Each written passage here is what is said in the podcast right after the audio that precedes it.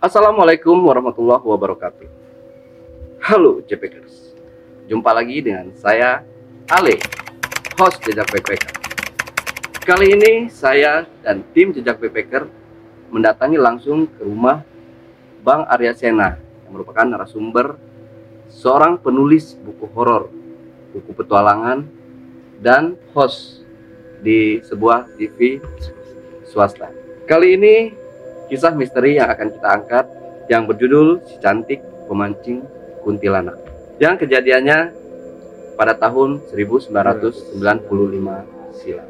Bagaimana kisah selanjutnya? Nantikan setelah yang satu ini.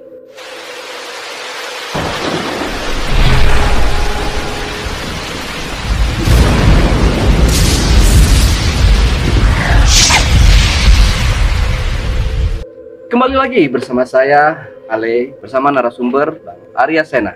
Namun sebelum Bang Arya Sena menceritakan kisah mistis yang pernah dialaminya, jangan lupa untuk selalu support channel kami, like, comment, and share video jejak backpacker. Oke, Bang Arya Sena, Assalamualaikum. Waalaikumsalam. Selamat malam, Bang. Maaf ini malam-malam ngerepotin dari datangnya sama saya beserta tim yang ramenya luar biasa ini. Jadi kemarin itu kan kita penasaran banget ini pengen pengen tahu cerita eh, mistis yang pernah dialami Bang Sena yang juga diangkat di cerita di bukunya, Bang ya. Jadi kalau bukunya ini sendiri udah udah close order atau gimana ini, Bang? Masih, masih. Oh, masih ada, masih masih open order. Jadi yang mau kita angkat ini judulnya Si cantik. Si Cantik Pemancing Kuntilanak. Silahkan Bang Sena mungkin bisa cerita dari sekarang. Sebelumnya saya ucapkan selamat malam kepada pemirsa bijak Backpacker. Jumpa dengan saya Arya Sena dalam kisah-kisah misteri yang biasa dibawakan. Kebetulan pada malam ini tim dari Jejak Backpacker ingin mendengar kisah dan pengalaman saya ketika saya melakukan pendakian pada tahun 1995 eh, 1995 bersama dua orang rekan saya. Jadi awalnya itu kita naik biasa bang, karena memang kan rutin. Nah, bisa dibilang saya ini rutin mendaki Gunung Gede itu. Jadi setiap malam minggu kalau memang nggak ada acara atau memang kita megang uang, kita pasti melakukan pendakian. Nah ketika itu untuk tanggal, bulan, jam, hari saya lupa gitu. Tapi yang jelas itu tahun 95 awalnya itu rekan saya dua orang eh, yang bernama Edi Ronald Simanjuntak dengan Denny atau biasa dipanggil Jakun. Kalau Ed, eh, Edi Ronald biasa dipanggil Edros itu datang ke rumah. Biasalah kita ngobrol-ngobrol namanya remaja ya. Remaja ngobrol-ngobrol. Nyetuk deh salah seorang di antara kita gitu. Naik oh gede gitu kan. Naik ya biasa namanya anak muda. Saingan deh kalau udah kayak gitu kan. Ah udah jadi siapa takut gitu kan. Akhirnya tanpa direncanakan saat itu sore ya sekitar pokoknya sore entah jam berapanya yang jelas sore. Eh, setelah ada yang nyeletuk kita langsung berangkat. Kita langsung berangkat. Nah, kita packing dulu da- dalam arti kita packing dulu persiapan. Kita langsung berangkat. Biasa eh, ritualnya itu dari rumah saya ke stasiun Universitas Pancasila. Ya, terus kita naik KRL Eh, KRL zaman dulu ya kayak begitulah untung-untungan selamat syukur gitu kan. Karena kan belum nyaman seperti sekarang ya. Masih di atas gerbong. betul kita naik di atas gerbong itu sampai Cilebut. Di Cilebut kita turun ke bawah masuk lagi ke dalam. Eh, kita sampai di stasiun Bogor. Di Bogor pun deg-degan ini sedikit tapi ya kita bisa lolos gitu kan. karena kita nggak tiketan gitu kan. dari stasiun Bogor kita jalan kaki ke terminal. Nah dalam perjalanan dari stasiun Bogor ke terminal kita berjumpa dengan cewek gitu awalnya sih kita pikir ini cewek eh, linglung aja gitu karena di jalan sendirian udah waktu itu menjelang maghrib ya namanya kita nih anak-anak pecinta alam ya namanya anak-anak muda yang ya anak-anak pecinta alam zaman dulu tuh mulutnya kalau ngeliat barang bagus tuh usil gitu Sekarang Usil. enggak. sekarang dikit gitu jadi eh, saya yang paling berani waktu itu. Jadi saya godain ya ceritanya. Saya godain saya tegur teh ke mana? Gitu kan. Si cewek ini awalnya diem aja. Diem. Eh, dia nggak ngerespon. Kan karena nggak direspon saya malas gitu kan. Ah, saya bilang sama Jakun ah nggak direspon gue kun. Nah, si Jakun dia bilang kan ayo gitu aja lu nyerah. Sikat lagi. Saya tegur lagi sekali lagi teh mau ke mana? Gitu nggak ke mana-mana akhirnya dia nyaut gitu kan malah bingung mau ke mana Assalamualaikum warahmatullahi wabarakatuh. Halo JPKers, jumpa lagi dengan saya Ale, host Jejak Backpacker. Kali ini saya dan tim Jejak Backpacker mendatangi langsung ke rumah Bang Arya Sena yang merupakan narasumber seorang penulis buku horor, buku petualangan, dan host di sebuah TV swasta. Kali ini kisah misteri yang akan kita angkat yang berjudul Si Cantik Pemancing Kuntilanak. Yang kejadiannya pada tahun 1995 silam. Bagaimana kisah selanjutnya? Nantikan setelah yang satu ini.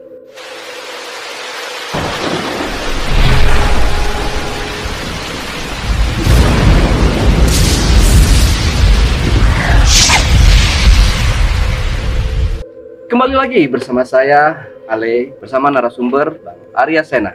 Namun sebelum Bang Arya Sena menceritakan kisah mistis yang pernah dialaminya, jangan lupa untuk selalu support channel kami, like, comment, and share video Jejak Backpacker. Oke, Bang Arya Sena, Assalamualaikum. Waalaikumsalam Selamat malam, Bang.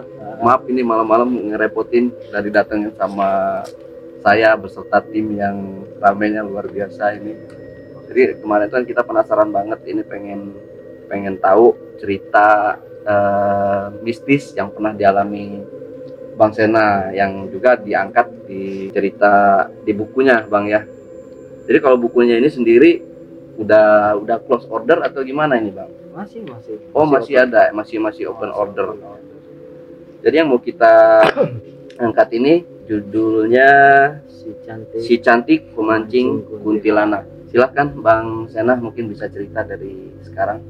Sebelumnya saya ucapkan selamat malam kepada bijak Backpacker jumpa dengan saya Arya Sena dalam kisah-kisah misteri yang biasa dibawakan kebetulan pada malam ini tim dari jejak Backpacker ingin mendengar kisah dan pengalaman saya ketika saya melakukan pendakian pada tahun 1995 eh 1995 bersama dua orang rekan saya.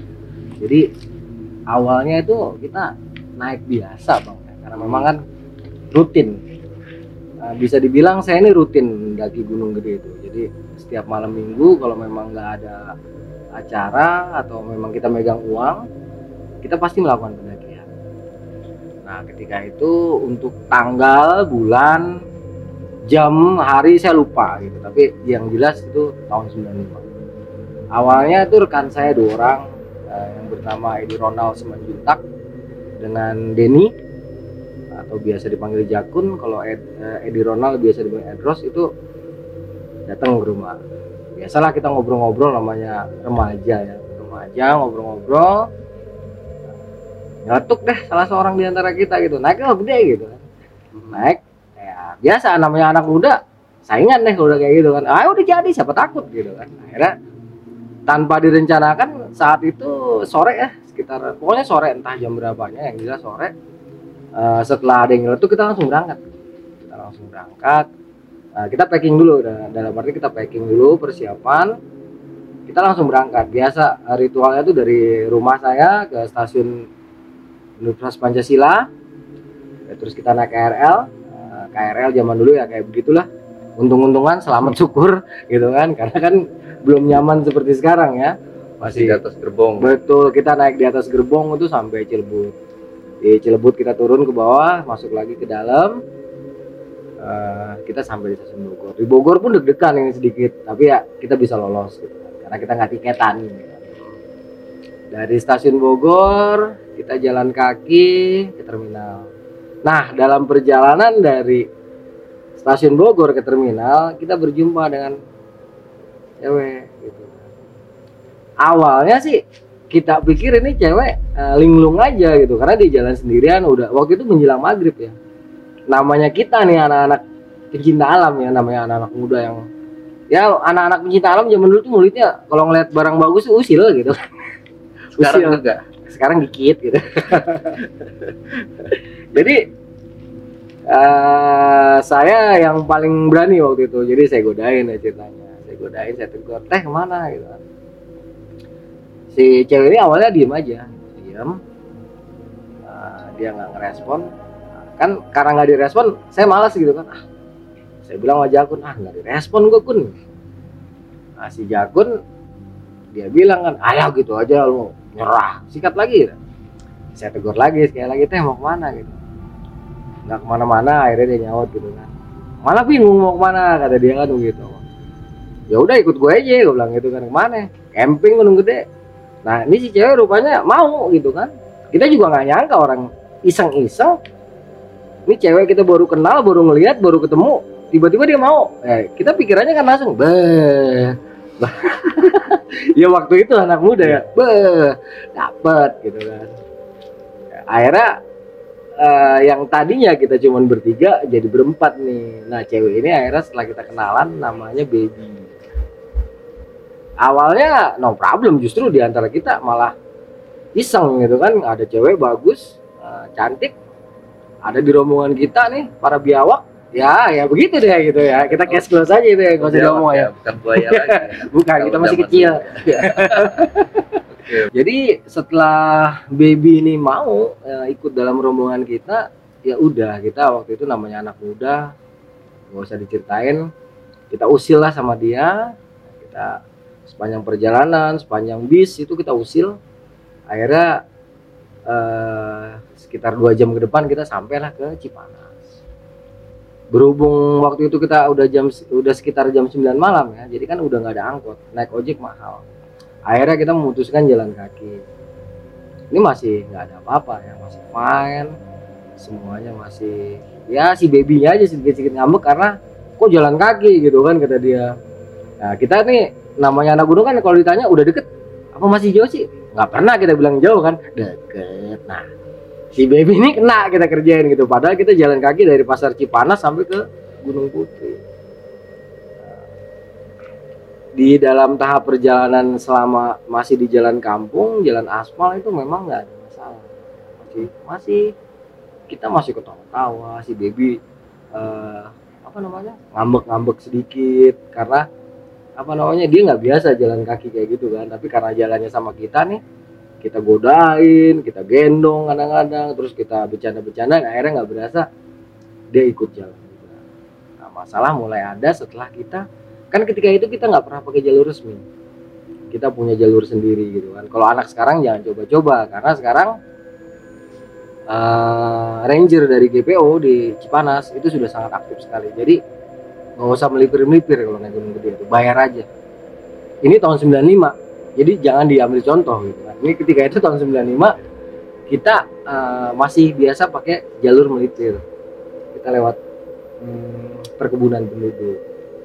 Nah masalah baru mulai di sini. Ternyata baby ini bukan sekedar cantik tapi dia rupanya eh, peka sekali terhadap hal-hal yang bersifat astral atau hal yang bersifat eh, mistis gitu kan. Hal-hal yang berbau metafisika ini baby ini eh, sangat peka. Kita belum tahu nih awalnya. Pertama waktu kita jalan kira-kira eh, baru 15 menit melewati areal persawahan dia udah udah teriak nih iya apaan tuh putih-putih? gitu. Cuman karena kita nih orangnya cuek sama begituan tuh nggak pernah peduli gitu kan. Ah bodo amat deh lu mau gon- lu mau nongol kayak lu mau godain kita kayak kita mah nggak peduli. Urusan kita kan naik gunung gitu kan. Kalau ketemu sama yang gituan ya udah namanya juga tempatnya dia gitu. Ah, jadi eh, sinyalemen awal dari baby ini kita nggak anggap. Kita cuekin aja karena kita berpikir waktu itu lebih ke ah ntar di dalam tenda anget gitu. Kita nggak berpikir akan ada peristiwa yang luar biasa. Setelah kita memasuki eh, medan pendakian Gunung Gede. Sinyalemen awal itu pertama di ladang penduduk. Jadi dia pengakuan baby ini dia melihat sosok putih ya itu berdiri di dekat pohon labu. Tetapi kita anggapnya karung gitu kan. Waktu jadi ketika baby eh, ke- ketika baby teriak ih apaan tuh putih-putih gitu. Kita malah ketawa gitu. Ah karung karung gitu kan.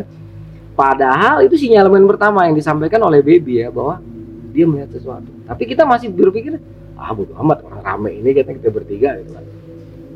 Kita anggap itu karung. Itu sinyalemen pertama yang kita abaikan. Nah, lewat situ si baby kan udah pas udah lewat eh, daerah yang tadi dia lihat penampakan dia sedikit tenang gitu kita jalan nah di pertengahan jalan tuh kita istirahat sebentar. Istirahat sebentar awalnya dia nggak mau melangkah lagi pak. Karena dia bilang kok kayak gini? gitu kirain gue sampai tempat buka tenda gitu. Taunya aku masih jalan. Ya beda lah beb. Naik gunung bukan camping gitu kan. Karena si baby ini eh, ngambek awalnya tuh. Dia nggak mau nurusin perjalanan. Tapi karena kita berhasil ngerayu gitu kan kita berhasil bujukin dia akhirnya dia jalan lagi. Jalan ketika jalan tadi si Edros temen gue nih Edros curiga kan? Itu tadi kayaknya yang dilihat bener deh. Cuman waktu itu kita juga berpikir ah karung udah karung. Sinyalemen pertama akhirnya kita abaikan. Kita abaikan kita jalan lagi. Nah biasanya normal gue pakai jalur ini biasanya normal itu cuman 20 sampai 30 menit tapi ini kita hampir satu jam kok kita nggak ketemu titik yang biasa kita jadikan patokan. Apa? Titiknya tuh ada rumah di atas bukit. Itu satu-satunya rumah. Kalau sekarang udah rame ya. Dulu itu satu-satunya rumah di atas bukit kita lihat itu ah itu punggungannya. Nah kita ambil bawahnya. Kita ambil bawah punggungannya lewatin dasar punggungan baru nanti kita naik ke atas bukit. Nah ini hampir satu jam kita berjalan kita nggak nemu. Karena kita nggak nemu baru nih kita mulai nyadar kan wah something nih gitu kan. Akhirnya Edros temen gue udah kita duduk dulu deh. Kita duduk dulu. Nah baby di sini juga dia ngeliat sesuatu lagi gitu. Tapi dia nggak ngomong karena di awal tadi kan udah dicuekin kan. Dia ngomong sama si Jakun katanya gitu kan. Katanya dia melihat sesuatu yang sama ketika dilihat di pohon labu tadi gitu. Nah Jakun nyampein ke kita nih. Jadi baby ngomong ke Jakun Jakun nyampein ke kita panggilan gua Antos gitu. Terus tadi si baby ngeliat lagi. Gitu. terus gimana terus saya terus bilang oh udah tanggung biarin aja. Ajak aja naik gitu kan. Kita ngomong pelan-pelan kita gitu biar nggak kedengeran baby gitu. Baby posisinya lagi sama si Jakun gitu. Baby posisinya lagi sama si Jakun. Berhubung di situ yang punya power gue sama Edros jadi yang ngambil keputusan tuh gue sama Edros. Gue bilang sama Edros udah terusin aja naik nah masalah tuh urusan apa kan ntar cuek aja gitu kan. Nah, sinyalemen kedua kita abaikan lagi. Satu jarak yang biasanya kita tempuh dalam waktu 20 maksimal 30 menit itu melar jadi satu jam. Padahal secara apa namanya secara penglihatan gitu itu jalur nggak ada perubahan. Itu itu aja karena memang jalurnya jalur itu jalur para petani sayur uh, untuk berkebun gitu kan. Jadi memang nggak otomatis nggak akan ada perubahan yang signifikan gitu kan. kedua sinyalemen yang dari baby yang ketiga uh, sinyalemen baby lagi nih kita abaikan lagi. Jadi udah tiga sinyalemen masih kita abaikan. Masih kita abaikan. Pertama dia ngelihat di pohon labu terus kedua kita jalan nggak sampai-sampai. Ketiga dia melihat lagi. Cuman lokasinya kan nggak dikasih tahu. Masih dengan sosok yang sama. Yaitu sosok putih tapi tidak dijelasin. Putihnya apa? Berupa pocong kah? Kuntilanak kah apa-apakah gitu. Kita masih nggak tahu gitu kan. Karena kita menganggap masih masih di ladang penduduk gitu kan. Everything is okay masih bisa dihandle. Tiga sinyalemen kita abaikan kita terus naik. Di sini ada keanehan. Satu jam itu harusnya kita udah mendekati uh, rimba. Sudah mendekati pintu rimba. Tetapi setelah kita berjalan karena kalau lurus terus kayaknya nggak ketemu temu kan akhirnya gue mutusin untuk ke kanan. Ketika gue belok ke kanan 15 menit kemudian tiba-tiba gue munculnya di mana? Pemakaman warga. Ini gue nggak habis pikir kok munculnya di pemakaman gitu kan? Harusnya kita munculnya di hutan. Tapi ketika kita belok ke kanan kan dia posisinya uh, di bawah nih di bawah bukit. Jadi kita naik ke atas. Nah pemakaman warga itu percis di atas bukit. Jadi ketika kita sampai tek posisi kita langsung di pemakaman. Gue sih nggak masalah gitu gue Jakun Edros itu nggak masalah. Tetapi baby langsung bermasalah gitu kan. Baby di sini kakinya seperti kepantek ke dalam tanah. Dia langsung nangis. Dia diajak jalan ayo beb jalan nih kober nih. Ayo cepetan jalan. Nggak mau. Enggak pokoknya gue nggak mau jalan gitu. Dia sambil teriak-teriak si baby jalan emang ada apaan sih? Enggak aku nggak mau jalan gitu kan. Itu kita rayu-rayu sampai sekitar 10 menit tetap si baby nggak bisa. Jadi posisi kita tuh tiba-tiba udah ada di tengah makam kan? Bukan di pinggiran lagi gitu kan harusnya kan di pinggiran dulu kita ngegigir dulu kan? Ini enggak kita tiba-tiba udah masuk di tengah makam. Nah di tengah makam ini baby dia nggak mau bergerak. Hampir 10 menit dia nggak mau bergerak. Dengan alasan yang nggak jelas gitu kan dia mungkin nggak bisa menceritakan apa yang dilihatnya. Nah lama-lama di tengah makam sama cewek yang peka kayak gini kan nggak enak. Akhirnya gue bilang sama Edros terus Keril lu lepas dulu deh. Lu gendong nih cewek kebetulan baby tubuhnya tuh ramping gitu kan jadi anggap aja Keril gitu kan jadi Keril ditaruh sama si Edros diangkat nih dibawa keluar makam Nah gue baru olah nih begitu si Edros sudah jalan kan gue otomatis gue paling belakang lagi kan karena gue biasa sweeper kan. Begitu gue lihat ke salah satu pohon Kamboja di tepi makam, gue baru ngeh mungkin ini yang dilihat baby gitu kan. Ini gue sebenarnya takut ngeliat yang kayak gini. Asli gue paling ngeri kalau ketemu yang kayak gini ya. Soalnya apa? Wujudnya paling nggak enak gitu kan. Dia tuh kayak itu ya, ya kayak jenazah terakhir kita kan. Ya bahasa umumnya tuh pocong ternyata yang dilihat sama baby itu pocongan di salah satu pojok makam nah begitu gua ngelihat tanpa sengaja gua bisa ngelihat iya kaki gua gemeter kan yang nggak enak dilihat karena matanya merah kan? Matanya merah hidungnya kayak ada kapasnya gitu kan? Mulutnya gitu nyala juga kan? Nah sementara kita harus melewati dia gitu ya. Si Jakun juga nggak tahu dia ngeliat atau enggak yang jelas dia langsung narik nggak buruan jalan. Gitu kan. Akhirnya karena udah ada penampakan di depan kita di sebelah kanan itu pas di tepi makam di pohon kamboja itu. Nah ya udah kita buru-buru lewat situ. Nah baby ini posisinya Maedo sudah udah agak jauh gitu kita kejar nah, kita kejar sambil bobo keril kan kira-kira 60 sampai 100 meter dari dari makam si baby kan diturunkan udah Medros nah si baby udah nggak tahan lagi rupanya dia cerita jadi yang dia lihat waktu pertama kali di pohon labu itu itu sosoknya sama. Jadi kita dari awal ternyata udah diikuti sama sosok tadi, pocong. Cuman karena mata kita awasnya itu kadang-kadang gitu kan, jadi ada on off-nya nggak kayak orang-orang yang pada punya ilmu gitu kan. Kalau gue kan on off-nya nih kadang-kadang gitu. Jadi kalau lagi lagi tinggi sensitivitasnya ya tinggi jadi kita bisa lihat ya persis kayak gue ngeliat dulu orang ini kan cuman kalau enggak ya gue nggak bisa ngerasain sama sekali gitu nah setelah empat sinyalemen ini baru ternyata kita dari awal itu kenapa baby udah nggak mau naik tapi kita paksa karena otak kita rada-rada nggak beres waktu itu kan ngelihat barang bagus kita paksain untuk naik kan supaya kita bisa dapat kesempatan buat aneh-aneh.